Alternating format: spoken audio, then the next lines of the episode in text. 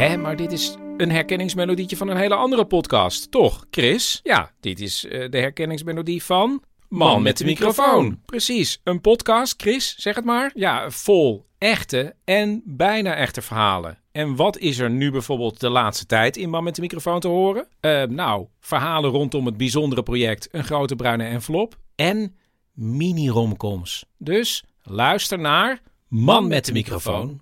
In Help, ik heb een puber, de podcast, ga ik klun samen met columniste, schrijver en pubermoeder Ivanka van der Zwaan in gesprek over puberproblemen. Slaap, alcohol, sociale media, seks. Elke aflevering zit een expert bij ons aan tafel die ons bijpraat over een nieuw thema. Help, ik heb een puber, de podcast. Nu te beluisteren in je favoriete podcast-app. Kortie Media. Je luistert naar Lust. Mijn naam is Jacqueline van Lieshout, 49 jaar en na een relatie van 14 jaar sinds een tijd weer vrijgezel. In deze nieuwe fase van mijn leven ben ik actief op het datingpad en verrassend genoeg met een grote voorkeur voor jongere mannen. Dat is natuurlijk erg spannend, leuk en lekker, maar voorbij alle dateplezier loop ik onbedoeld ook tegen allerlei vraagstukken aan over vrouwelijke seksualiteit en relatievormen. Deze bespreek ik elke week samen met bijvoorbeeld een intimiteitscoach, relatietherapeut, ervaringsdeskundige en nog veel meer. Of je nu vrijgezel bent, in een relatie of ergens daartussenin, deze podcast is voor iedereen die zichzelf lust gunt. Oké, lieve allemaal. En vandaag heb ik een heel bijzondere gast, Heidi Schouten. Zij is psychodynamisch therapeut, familieopsteller en docent. In 2017 heeft ze het Instituut voor Codependency opgericht vanuit haar ervaringsdeskundigheid met complex trauma in de kindertijd en de diepe impact hiervan op haar eigen persoonlijke relaties. Ik ga met haar in gesprek over deze zeer interessante en ook ingewikkelde onderwerpen, waaronder ook bindings- en verlatingsangst. Welkom, lieve Heidi. Dankjewel. We hebben allemaal naar je uitgekeken. Nou, ik hoor het. Och, alle vrouwen op de redactie en ook mijn hele Instagram-following, die, tenminste sommigen die ervan weten, die denken, oh, wat een bijzondere uh, onderwerpen. En ik heb daarover gelezen en ik weet daar alles van. En ja, weet je, het, het, het, doet mij meteen denken, ik ben benieuwd wat jij ervan vindt, aan de term narcisme. Dat dat tegenwoordig zo hip is van, nou, mijn buurman is een narcist, ik weet het zeker. Weet je wel, iedereen roept maar. En we vinden het ook allemaal lekker, een soort hokje van, ja, maar ik heb bindingsangst, dus ik kan het niet. Toch? Is dat Ja, zo? ja, worden, nou, worden die termen vaak... eh, Eh, ja, ik vind het meer een soort van mode, modeterm geworden. Het is eerst had nooit, had niemand ervan gehoord. ja. En nu wordt het eh, overal gewoon benoemd en, en zelfs ook verkeerd uitgesproken. Ik weet niet, hoe zeg jij code? Ik hoorde jou zeggen Nou, ik- codependentie. Nee, nee, nee, nee. Codependency zou Ja. ik het dan willen ze- noemen. Voor mij het is een het Engelse term in feite. Ja, toch? Ja, Dus, eh, codependency. codependency. Yes, that's it. Fabulous. Maar ik ben heel blij dat je er bent. Dank je. Hartstikke fijn. Eh, wij hebben op Instagram ook de vraag uitgezet. Wie heeft er vragen? Nou, er zijn er bergen binnengekomen. Oh, dat geloof ik. Ja, dus ja. eigenlijk wil ik gewoon beginnen met eh, de eerste vraag van een luisteraar, maar ook die ik zelf heb. Wat is het? Is, eh, dan heb ik het puur over bindingsangst en verlatingsangst. Wat is het en is het niet hetzelfde? Ja, dat is een hele goede vraag. Ik eh, krijg hem ook vaker, dus ik ga hem gewoon eens even aan jullie uitleggen.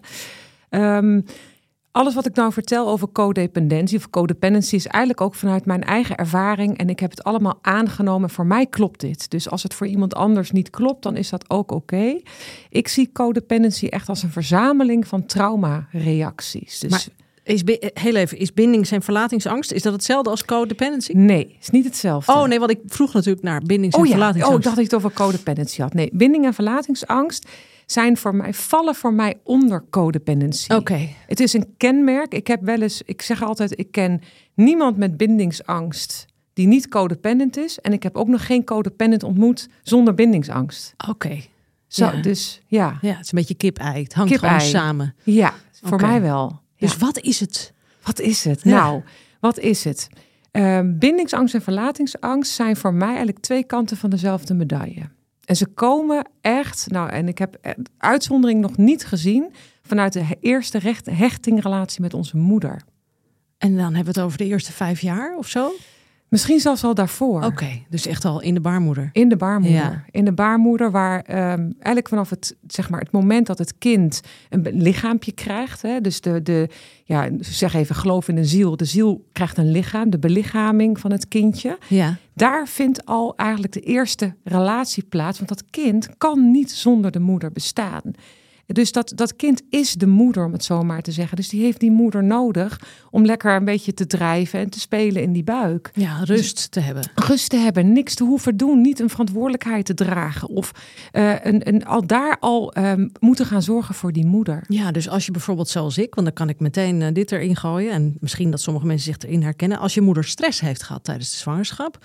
Of zoals er boven mij drie overleden kinderen zitten. Hmm. Dus niet genomen rouw, uh, angst voor gaat het nu wel goed. Kan dat allemaal invloed hebben op de foetus dan? Ja, voor mij wel. Ja, ja uit, uh, uit wat ik heb gezien bij mensen die ik heb begeleid, als bij mijzelf heb ik ervaren dat teruggaan naar die baarmoedertijd, ja. Ja, voor mij een soort van lichtje aanging. Jeetje, toen ging ik pas echt veranderen in mijn huidige nu. Ja. Door daar, daar te ervaren dat ik daar eigenlijk helemaal niet veilig was. Ja, maar bedoel je dan dat je zelf teruggaat naar die tijd? Of kan het ook dat je in gesprek gaat met je moeder of met andere gezinsleden van goh, hoe zag jouw zwangerschap eruit? Ja, absoluut. Ik denk dat het gewoon ook zeker gaat om erover in gesprek gaan met elkaar. Ja. Alleen het mooie is, als we praten met elkaar, blijven we in dat weten zitten. We blijven in het snappen, in het begrijpen. Oh, dat heb jij meegemaakt. Ah, daar kan het dan bij mij vandaan komen. Mhm. Terwijl ik meer kijk ook naar, oké, je kan het allemaal wel weten. Maar wat als, een, als het weten niet voldoende is? Dan heb je dus te voelen wat je daar eigenlijk hebt, ja, niet hebt gehad, laat ik het zo zeggen. Ja, maar dat is natuurlijk voor mensen toch best wel ongrijpbaar. Van ga maar even terug naar hoe voelde je je in de baarmoeder, toch? Ja, dat is, dat, maar daar kan je nooit zo'n antwoord op Nee. geven, want dat weet je niet. Maar doe je dat dan met hypnotherapie? Of? Ja, daar zijn heel veel manieren voor te bedenken. Ehm, ik wil het altijd heel simpel houden. Ik geloof dat wanneer ik mensen terugbreng naar zo'n tijd en wat daar dan in ervaren wordt, het maakt niet uit of het waarheid is of niet. Het klopt hoe dan ook. Ja, ja. Want zodra mensen weer de deur bij mij dichttrekken en ze gaan het dagelijks leven weer in, verandert er wat. Ja, ja, ja. Er is een soort shift of zo. Er is een shift en dan eigenlijk zou het niet uit moeten maken wat daar dan gevoeld of besproken of behandeld is. Ja, Het is bizar dat we dus wanneer we zo'n tijd als het ware gaan herleven, ja. dat daar in één keer zoveel duidelijk wordt over die hechting. En wat voor een eigenlijk ja, ballast wij dus mee hebben genomen en tussen onze relaties inzetten nu. Ja. Maar het kan dus bijvoorbeeld ook, stel dat je, eh, dat je moeder tijdens de zwangerschap eh, enorme huwelijkscrisis heeft gehad. Een scheiding, een dood van een van haar ouders, dat soort dingen. Kan ook allemaal. Kan ook allemaal. Eh, Voor mij zijn er eigenlijk twee typen moeders te onderscheiden die eigenlijk zo voor- direct verbonden zijn met binding en verlatingsangst. Je hebt de, afwezige moeder, bijvoorbeeld een moeder die afwezig is door onverwerkt trauma of die een trauma meemaakt in die tijd. Ja. Ehm, we hebben de behoeftige moeder. En de behoeftige moeder is eigenlijk diezelfde moeder. Alleen die heeft zelf tekorten opgedaan in haar Ja, ja. relatie met haar moeder. En gaat die tekorten eigenlijk als het ware halen bij haar eigen kind. Ja, misschien het transgenerationeel trauma. Ja, dat. Dat, dat is echt wat het is. Ja. en Oké, ja. en, en wat is het dan? Wat, wat krijgen we daar dan van op zo'n nuchter Hollands Nou. gezegd? ja, een hele hoop liefdesverdriet. Ja, Ja, man. Nou, dat, ja, daar kan ik natuurlijk ook over meepraten. Ehm, wat we daarin krijgen is dat het heel lastig is om te verbinden. Want we hebben allemaal een natuurlijke behoefte hè, om ons te verbinden hè, met Mhm. anderen. Dat is een basisbehoefte als mens zijnde. Maar we zijn daar in de diepte doodsbang voor. Dus hoe, hoe is dat? Moet je kijken, dat gaat al natuurlijk knellen. Want je wilt aan de ene kant het verlangen is daar. Je wilt verbinden, logisch. Mhm. En tegelijkertijd ben je er doodsbang voor. Maar eh, eh, eh, iemand van 20 bijvoorbeeld, die, die, of ouder, maakt niet zoveel uit, die denkt ja, maar hoe weet ik dan of ik dat heb, bindingsangst? Want ik heb het nooit. Het is nog, ik denk dat je namelijk wat verder moet zijn om letterlijk te ervaren van ik durf me niet te verbinden. Wat voor verschijnselen zie je dan, bijvoorbeeld in het relationele contact, wat kan duiden op bindingsangst? Ja, er zijn een aantal wel eh, kenmerken waaraan je eh, zou kunnen vaststellen, of in ieder geval waar je kan zeggen: hé, hey, misschien heb ik daar wel last van. Bijvoorbeeld bij bindingsangst zijn dat mensen die eh, de ene keer heel ehm, comfortabel zijn in contact, maar in één keer dat helemaal niet meer zien zitten. Dus dat zijn mensen, dat zijn best wel impulsieve mensen Ja. die ergens ook wel verbinding zoeken, maar als het erop aankomt, eigenlijk als het ware dat dat hart gaat dicht, dus dat gevoel is er dan ineens niet Ja, ja, meer. of gaan ze dan ook slechte eigenschappen zoeken? Nou, Nou, ik vind hem oh. toch niet zo leuk of zo, dat Oh, soort dingen. Nou, dat is een hele mooie dat je die stelt. Want inderdaad, zodra dat gevoel als het ware of minder wordt, is ook een beetje kip-ei. Want wat gebeurt er eerst? We gaan eerst een beetje, we gaan checken. We gaan die partner checken. Oh, dit is toch wel niet zo leuk aan hem. Of van Ja. Of hé, hey, ja, dat vind ik ook niet zo leuk. Dus we Ja. gaan een soort van labelen al. We gaan oordelen over Mhm. die partner.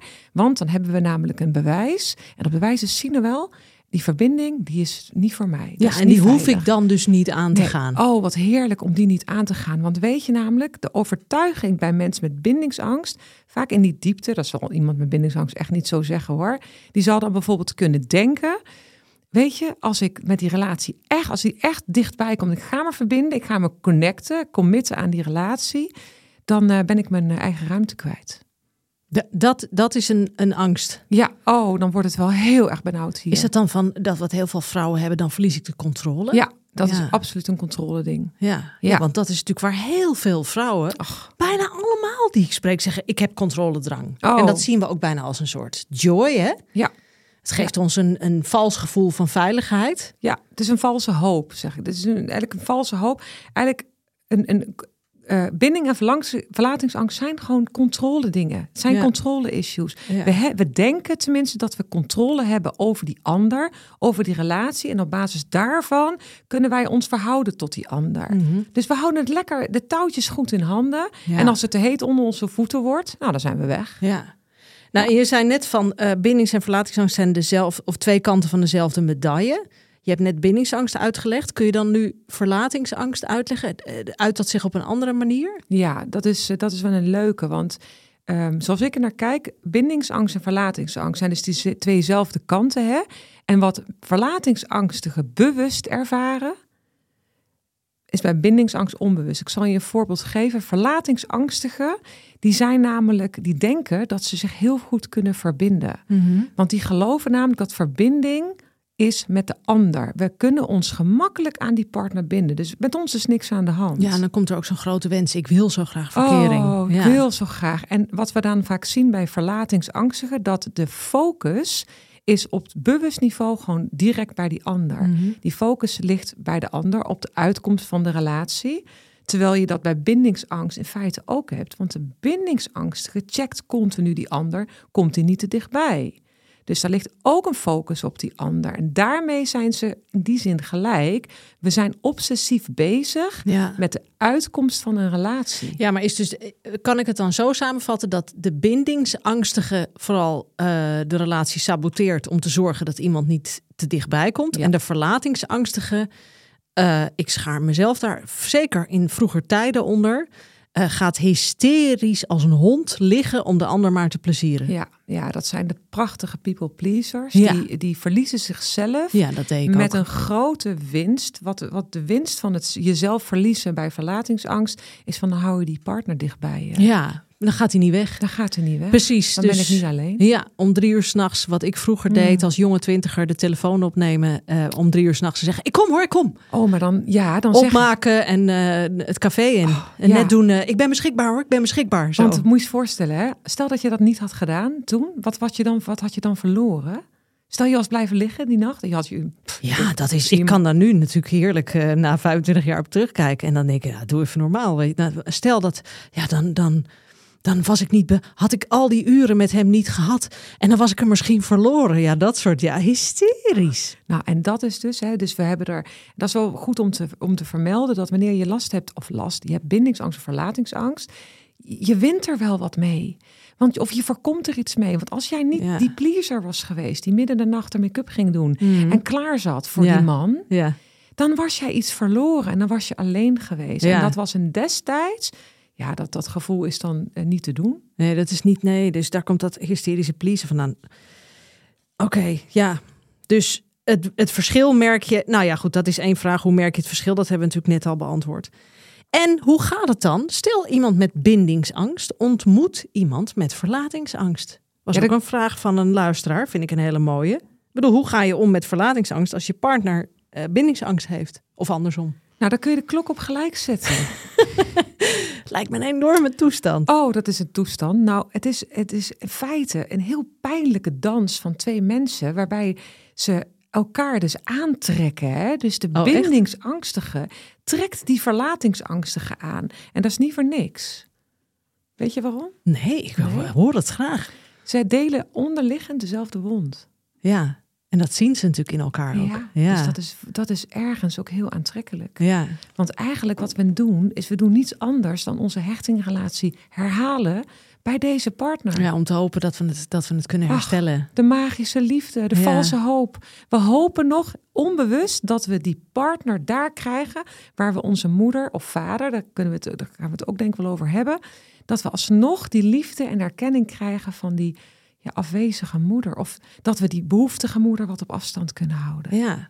En is de rol van de vader ook niet belangrijk in deze? Essentieel. Ja. Ja. Kun je daar eens wat over vertellen? Ja, nou dat is een hele mooie. Want ehm, er zijn natuurlijk, er spelen diverse dynamieken in zo'n, in zo'n dans tussen twee eh, partners.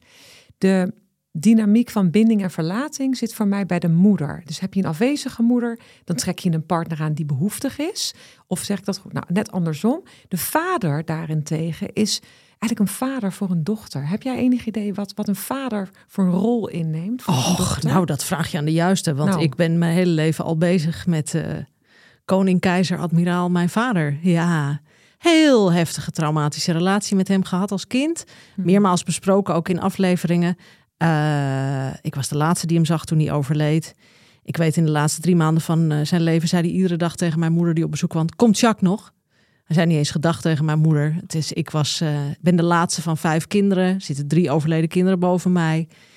Ja, ik was zijn alles en daar kon hij slecht mee omgaan. Nou goed, in ieder geval, lang verhaal kort. Het heeft ermee te maken dat ik denk dat ik mijn hele leven verlangd heb naar die onvoorwaardelijke liefde die ik niet gevoeld heb. Ja, ja, dat Dus is- ik werd ook geregeld, in mijn tienertijd al, verliefd op jongens die op hem leken. Ja, Freud zou er eh, de rillingen van overdoen. of zeggen, je hebt een soort raar seksueel complex met je vader. Don't worry, I don't. Maar het, het, ja, dat verlangen is enorm. Ik kan dat nog voelen. Ja, Naar hem, om bij hem te zijn. ja. Ja, Wauw. Ehm, dit, dit verlangen, eigenlijk, dit is prachtig. Want voor mij is het zo dat die man die jij dus aantrekt, die op je vader lijkt, want die heeft geen kenmerken die, zeg maar, dus de gedragskenmerken van je vader. Bedoel je dat? ja of uiterlijk. Of uiterlijke kenmerken, ja. Nou, dat zoeken we dus inderdaad onbewust in die partner. Die Ja. lijkt dan nou net op je vader. Voor mij, als je teruggaat naar de, ook weer de eerste relatie met je vader. Voor een vader hè, zou een dochter dat meisje moeten zijn... die naast hem een beetje die dans met staartjes in... Ja, ja, ja. Waarbij, die, waarbij dat meisje echt oprecht zich veilig voelt bij een man. Ja, Een man die aanwezig is, die zijn dochter ziet zonder seksueel aspect. ja, ja, ja Gewoon tuurlijk. echt vanuit dat, hé, hey, jij mag dus meisje zijn bij mij. En ik I- zie jou. ik zie jou. Ja. I got your back. Ja. Jij bent veilig, lieverd. Ga jij maar de wereld een beetje verkennen. Ja, maar dus echt de, het, in een gezonde relatie, de veilige, masculine Ja, aanwezigheid in haar leven. Die haar dus ook leert. Zo Ja. gaat een man met jou om. Zo hoort hij met jou om te gaan. exact. En weet je wat je er nog meer uit leert? nee, Dus, vertel. nou, het mooie is, je leert dus inderdaad van... hé, hey, zo mag jij dus gedragen worden, ook door die man. Maar tegelijkertijd, een vader zegt wat over hoe een dochter naar zichzelf kijkt. Ja. Op het moment dat je een aanwezige vader hebt, heb je als dochter vaak best wel een gezond beeld over jezelf. Hè? Mhm. Want een, een vader kan zijn dochter gewoon zien. Die ziet Ja, haar. ja. En zij gelooft, oh, ik ben dus oké. En een aanwezige vader gaat over grenzen. Gaat over, kan zijn dochter ruimte innemen? Hoe bedoel je, gaat over grenzen? gaat over grenzen als in als een dochter veilig is bij deze man, die eerste man in haar leven, Ja. dan kan zo'n vader eigenlijk onbewust uitzenden, weet je, het is veilig om de wereld te verkennen. Ja, Ga ja. maar op onderzoek uit en voel daarin waar jouw grenzen liggen. Ah, dat bedoel je. Oké. dus de ja. begrenzing van een vader, dat kan heel mooi in zo'n dochter doorwerken. Want Mhm. jij gaat op een gegeven moment ook voelen: oké, nu is het voor mij een beetje, wordt het te heet onder de voeten. hey, nu gaat er iets wat niet klopt. Ik ga eens voelen bij mezelf, wat zit daar? Maar kun je het eigenlijk dan zo samenvatten dat, eh, misschien ben ik te kort door de bocht hoor, maar dat een vader je een dochter leert eh, over je externe leven, je leven naar buiten, toe, Ja. jezelf neerzetten, jezelf manifesteren, en dat je moeder je leert over je innerlijke, Ja, dat is Leven. je gevoelsleven, je binding, je hechting. ja, voor mij klopt die enorm. Ja. Want het gaat echt bij vaders, dus die mannelijke energie gaat over doen naar buiten gericht. Hoe zet ik mezelf in de wereld? Hoe Ja. kijk ik naar mezelf en naar mijn omgeving? Terwijl een moeder gaat over zijn. Dus vader is doen, Ja. Moeder is zijn. Kan ik, durf ik aanwezig te zijn? Kan ik aan wat ik voel?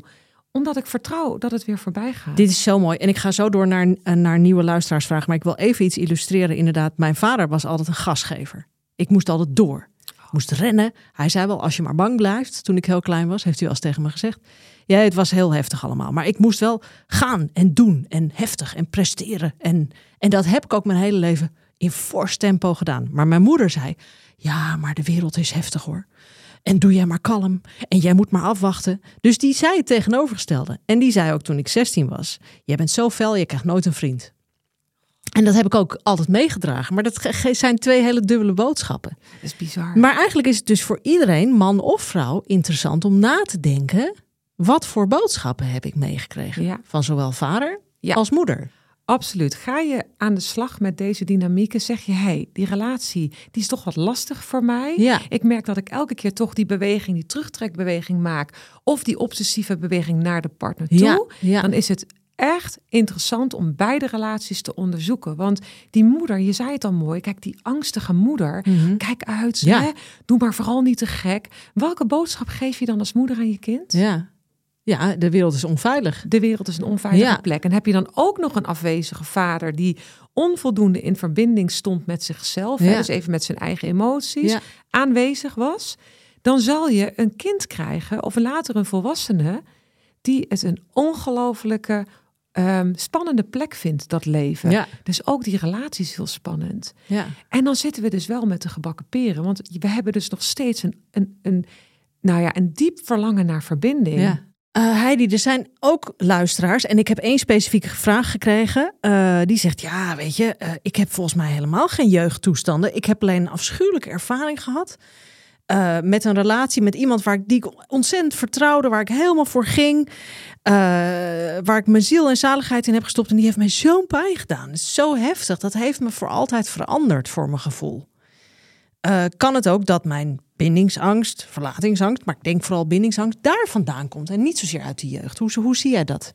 Ja, dat is een hele goede vraag. En belangrijk ook om daar wat over te vertellen. Omdat de meeste mensen dat allemaal vanuit hun hoofd inderdaad in eerste instantie bedenken. hey, ik heb die partner gehad. Ik ben zo teleurgesteld. Zoals ik ook. Ik heb ook die partners gehad die niet beschikbaar waren.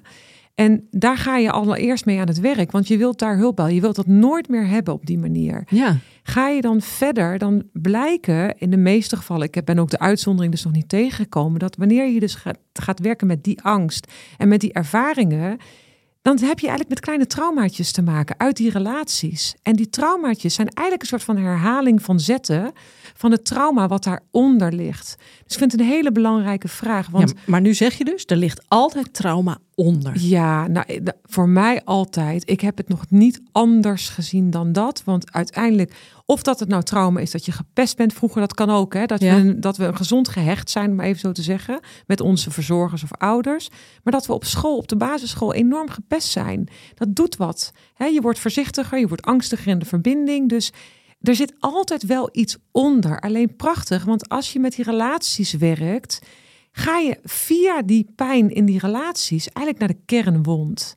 En voor mij zit hem er vooral in dat ga je met de kernwond aan de slag, dan ga je duurzaam helen. Dan ga je duurzaam echt. Ja, maar jij, zegt- jij zegt dus hiermee, er zit altijd een wond onder. Ja, Terwijl zeker. heel veel mensen het ervaren van nou, die heb ik echt niet. Nee, Het komt daardoor. Ja. Wat ik ook heel goed kan snappen. Dat je zegt, ik ben een keer zo'n pijn gedaan. Of vrouwen die vreemdgaande dingen in hun relatie... die daarna zeggen, ik durf echt niet meer. En hiervoor durfde ik wel. ja, klopt. Het ja. is stuk gemaakt in die relatie. Ja, en die snap ik, want vanuit dat, dat die ervaring, die is ook heel pijnlijk. Want dat is gewoon een trauma, hè? Dus we werken allereerst met dat trauma in die relatie, want daar mag aandacht voor zijn. Mhm. Eigenlijk alles gaat over aandacht. Op het moment dat we aandacht hebben voor dat trauma in die relatie, waarna het daarna dat die dame zei: ik doe het nooit meer. Als je daar dus bij blijft, dan kom je eigenlijk er een soort van achter dat het trauma nog veel dieper zit. Dat die Altijd, wortels voor jou? Ja, voor mij altijd. Oké. Die wortels reiken altijd dieper dan die relatie waar je eh, die vreselijke knal van hebt gehad. Oké. Ja, echt. Ja, dat kan ik. Dat durf ik echt voor mij in ieder geval met 100% voor mij overtuiging te zeggen. Oké. Ja, maar desalniettemin is het belangrijk om bij dat trauma stil te staan. Dat is de ingang. Ja, eerst bij dat huidige. Och, wat nou. je, ja. Ja, Ja. die relatie, dat die partner die dat zo, die, die je zo heeft ja, voor heel veel vrouwen zeg ik ben zo beschadigd Ja, hè, ja. door die partner. En die dat beschadigde gevoel, daar mag je mee gaan werken, want dat is belangrijk. Is het dan eigenlijk zo? Dan kunnen we het zo concluderen dat eh, vrouwen die niet, we houden het even bij vrouwen, niet die kernwond hebben, die maken zoiets mee in hun volwassen leven, die kunnen het daarna veel makkelijker loslaten. Nou. Dat is dus het verschil. Ik vind dat een prachtige aanvulling. Ja. Voor mij klopt die helemaal. En dan weet je dus, eigenlijk weet je daardoor van ik kan I can't shake it off. Ik kan het niet, dan heeft het dus een kernwond. Ja, Ja. want als je het zo, echt maar dat shaken, dat echt letterlijk, hè, wat dieren Ja. ook doen, hè, die stress eh, van zich afschudden. Ja, doet mijn kat ook. Ja. Nou, dat doet mijn hond dus ook. En Ja. die zeggen, weet je, dat is een soort van loop, die maken ze af. En dat, dat gevoel mag er zijn. Ze zijn daarbij aanwezig en ze laten het weer gaan. Vanuit een gezonde hechting ben je daartoe in staat. ja. En anders heb je het nog te leren. Moet het niet goed. groter maken dan het is, want het is echt te leren. Eh, nog een vraag. Hoe weet je of je angst de touwtjes in handen heeft of je intuïtie? Oh. Oh, daar heb ik zo lang zelf over gedaan. Och, wat een mooie vraag. Ja. Hmm.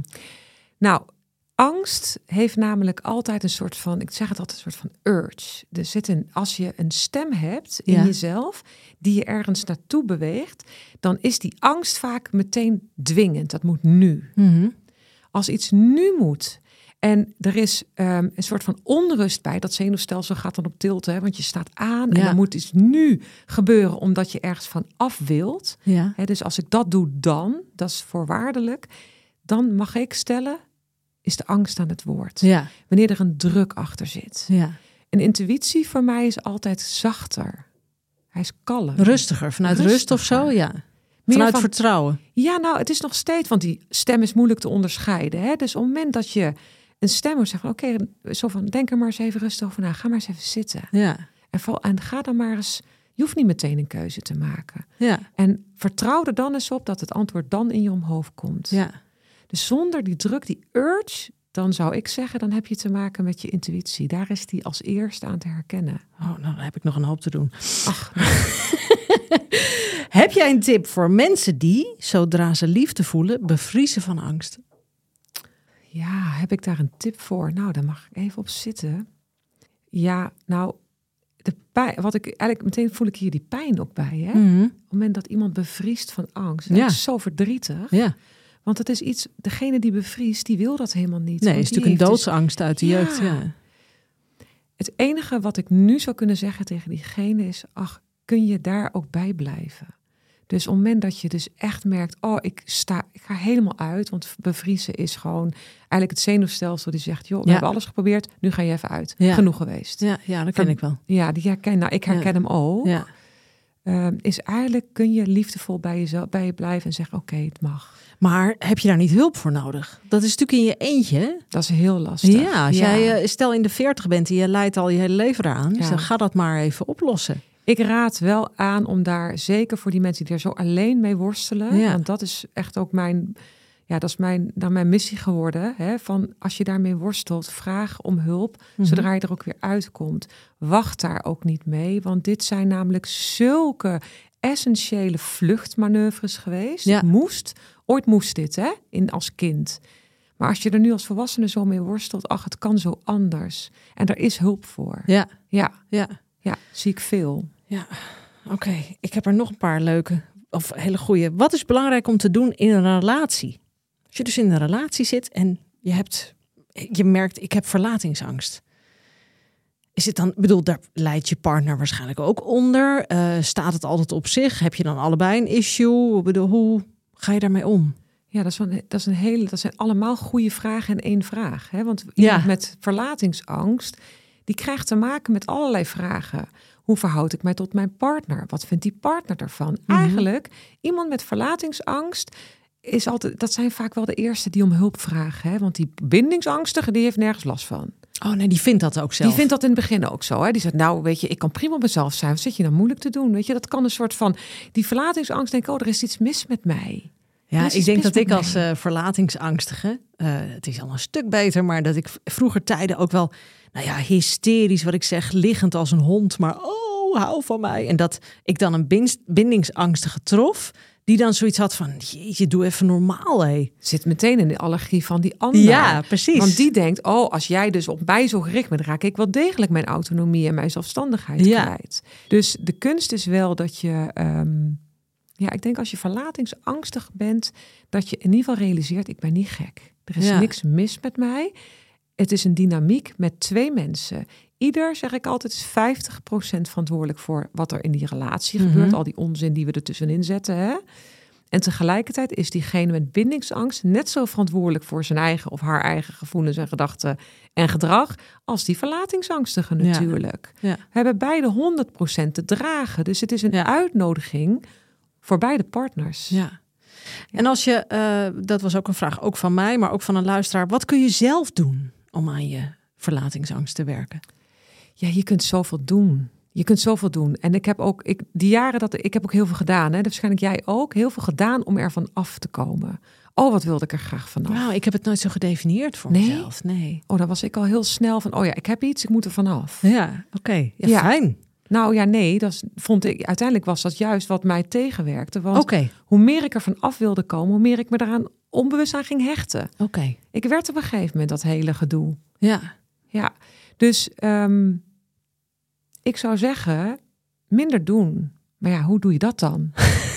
Leuk hè? Ik, zou, ik ken die taal niet eens. Nee hè? Minder doen. Minder doen, nee. Ja. Want wat gebeurt er als je minder gaat doen? Oh, En dan ga je dood. Dat is het met de diepste angst. dat is, dan komt die diepste angst naar Ja. boven. En Ja. daar, daarbij blijven. En daar begeleid ik namelijk ook mensen in. Want dat kun je niet alleen. Nee.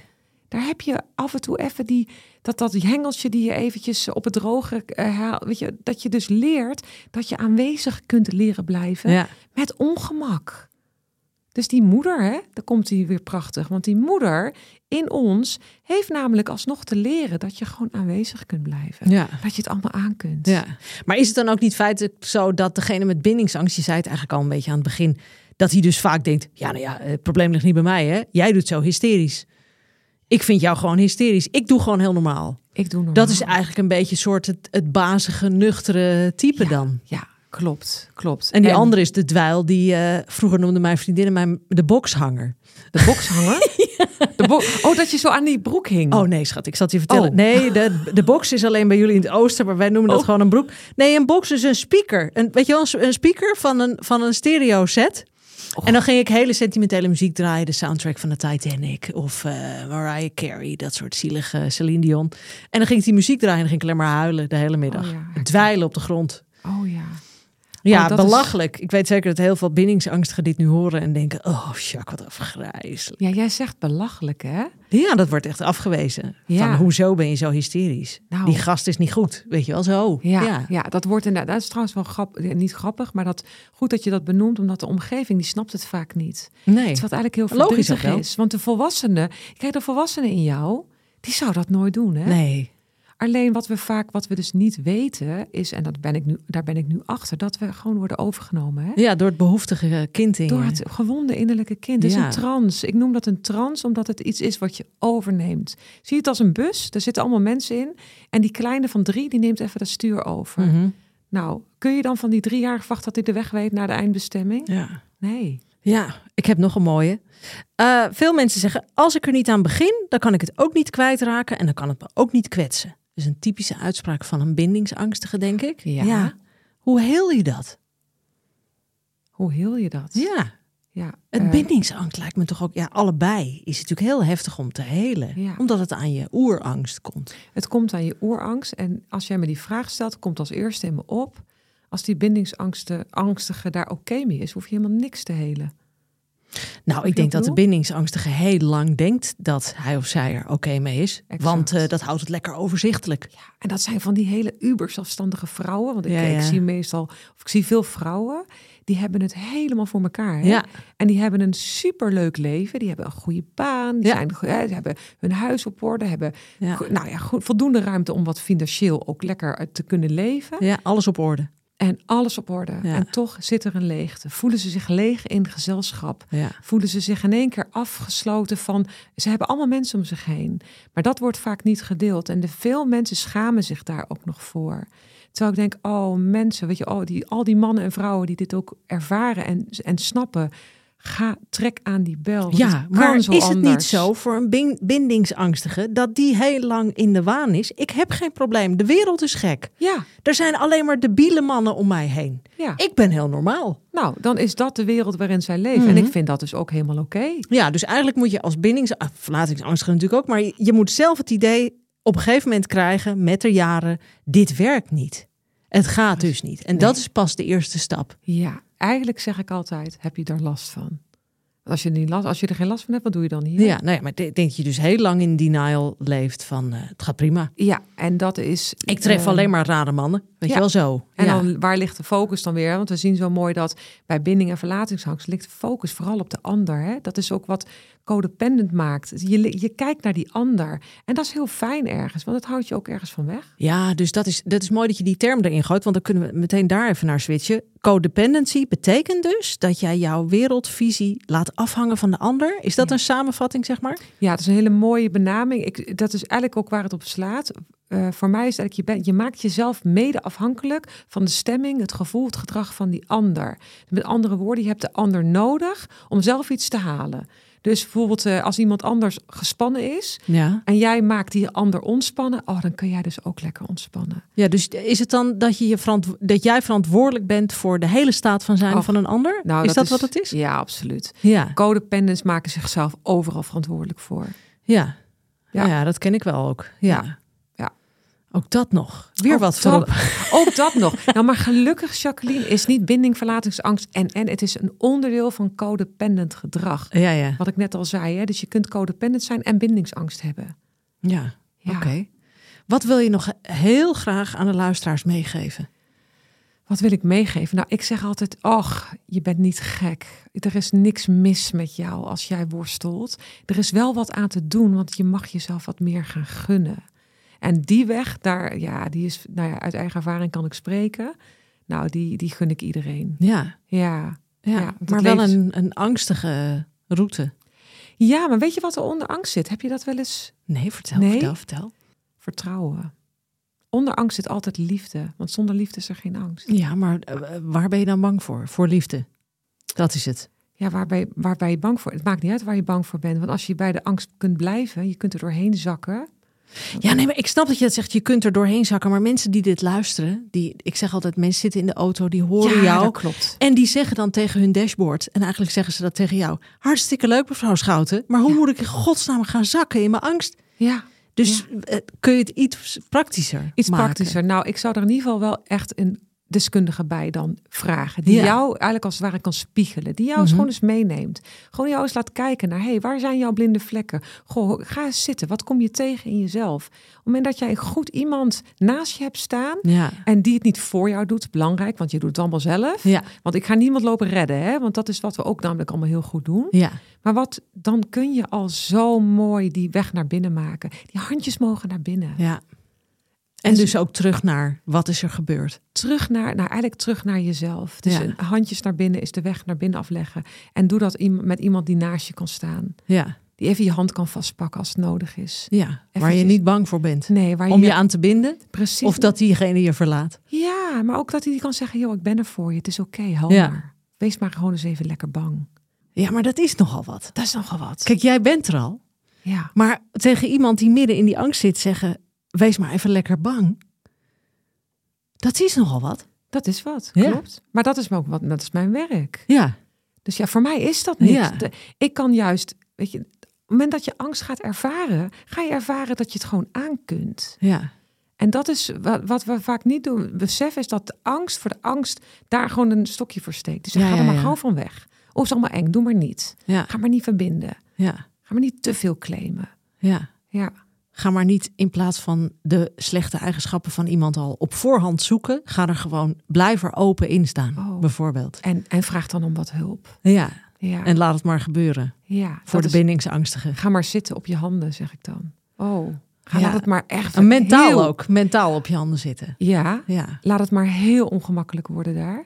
Ja, en dan vanuit een mentaal, eigenlijk is het een stuk, je gaat, je gaat jezelf opnieuw opvoeden. Beetje resetten. Het is echt ook een mentale reset. Ja. Dan gaat je gedrag ook veranderen. Maar dat is niet een quick fix, zeg ik altijd. Het is echt een proces waar je instapt. Ja. En jij begeleidt mensen daarbij? Ja, ja dat is echt dat is mijn, dat is mijn missie gebleken. Ja. Van ik wil de- de wereld een stukje veiliger maken. En dat begint wel echt in je innerlijke wereld. Ja. Dus, och, En jij krijgt mannen mooi. en vrouwen. Ja, ik krijg ook steeds meer mannen. Dat is zo leuk. Wat goed dat ze dat doen. Ja. Zijn ze dan gestuurd door hun vrouw? Of Die zijn er ook. Ja. Wat een leuke vraag is dit. Want dan kom je meteen achter wanneer ze gestuurd worden. ja. want dan gaan ze sessies afzeggen of ze komen niet. Hè, Oh, zeggen, oh nee, ja. ik heb even wat anders. Prik er zo doorheen. ja, natuurlijk. Ja, nee, ze willen wel echt hoor, die mannen. Dat is zo mooi. Ik heb echt fantastische eh, coach, eh, programma's. En dan zie je gewoon zo'n man en een vrouw. Je ziet ze groeien. Je ziet ze echt. Je ziet het licht weer in die ogen verschijnen. Ze zijn er weer. Oh, fantastisch. Ah, dat is prachtig. Ik heb gewoon ik het ja, zeg. mooi. Ja. En vrouwen komen sowieso. Vrouwen die komen sowieso door Ja. het hele land. En Ja. en ja het, is, het is iets, het is zoiets magisch. Het, is, het pad bewandelen is echt magisch. Maar ja, het is geen eh, ritje in een, in een kermis of zo. Weet je? Nee, ik kan me daarom ook heel goed voorstellen dat je zegt: zorg dat er iemand naast je staat. Want het zou ook fijn zijn. eh, Dat wordt natuurlijk constant ook wel besproken dat vrouwen elkaar zo constant afvallen. Oh. Maar dat we elkaar daar wat meer in ondersteunen ook. Misschien ook wel voor een heling van een moederwond. Oh, het is zo helend. Wat, Ja. wat zeg je? En dan heb ik weer kippenvel. Want die vrouw is namelijk ook best spannend gebleken voor de vrouw met, met bindingsangst. hè? Zeker. Ja. En als je die vrouw kunt toelaten, is het je vriendin, is het die lieve buurvrouw, is het die gewoon naar je durft Ja. te luisteren, die gewoon even je hand pakt. Maar Och, durf er ook kwetsbaar bij te zijn. Ja. Dat is natuurlijk ook een hele uitdaging. Nou, en dat kun je ook leren. Dus dat is wel Prachtig. mooi, hè? Nou. Ja, oh, vrouwen, dat is, daar kunnen we nog een onderwerp over maken. Dat is zo mooi hoe dat, hoe dat elkaar kan versterken. ja. In plaats van alleen maar oordelen. ja, inderdaad. Moederwond, hè? Oordelen. Ja, god, wat lijden we toch allemaal. eh. Nou, hè? Misschien zitten er wel zwangeren te luisteren en die denken: oh help, ik moet het wel goed doen, want dit is zo'n cruciale. Nou ja, die zwangerschap is natuurlijk heel cruciale tijd. Ja. Heel belangrijk. En we willen vooral die kinderen ontzien. Hè? En Mhm. uiteindelijk ook voor die zwangere vrouwen en al die moeders die luisteren. Dat ik zeg, je kind kiest jou uit. Ja. Dus wat jij, jouw kind te leren heeft, dat is eigenlijk, je hoeft alleen maar moeder te zijn. Ja, maar je kind leert van. je ook veel. Ik, maar mijn dochter Oh. leert mij ook heel veel. Spiegel, hè? Ja, prachtig. Ah, nou. Heel mooi. Ja. Wat fijn dat je er was. Ja, dankjewel. Ja. Ik vond het heel fijn ook om hier te Ja, zijn. je hebt al. Ik, ik vraag altijd twee gouden tips, maar volgens mij heb je ze natuurlijk ook al gegeven. Wat je zei van dat zakken in die angst, hulp zoeken, zoek iemand die direct naast je kan staan. Ja. Is er nog, zijn er nog dingen die je kan aanraden? Je hebt natuurlijk heel veel op je Instagram-account. Instituut voor Codependency, maar Ja. dan met IE. ja, klopt. Kunnen mensen jou vinden? Ja, nou wat ik tegenwoordig doe, ik werk echt met groepen vrouwen. Dat is echt magisch. Dus dat is echt over die verbinding Ja. met elkaar ook. Hè? Dus dat, dat samen eh, ontwikkelen. Ehm, vind je dat ook nog spannend? Juist doen of individueel? Maar Ja. het is echt mogelijk. Ja, en het cadeautje is daar. ja, snap ik. Ja, Ja, bevrijding. bevrijdend. Wat fijn. Waar kunnen de luisteraars jou vinden? Nou, vooralsnog in omgeving Nijmegen, in Kuik. Dus, eh, maar ja, we zijn, eh, we zijn aan het groeien. Dus eh, wie weet ook meer Maar sowieso in het online. land. Online sowieso. Oké. Ja, Heidi ja, Schouten, Instituut voor Codependency, maar dan met IE. met IE. Wat fijn dat je er was. Dank je wel. Ja, nogmaals dank. Hartstikke leuk. Lieve allemaal, heel veel plezier de komende week. Zonder angsten. Maak er wat van. Het leven is te kort om het niet te doen.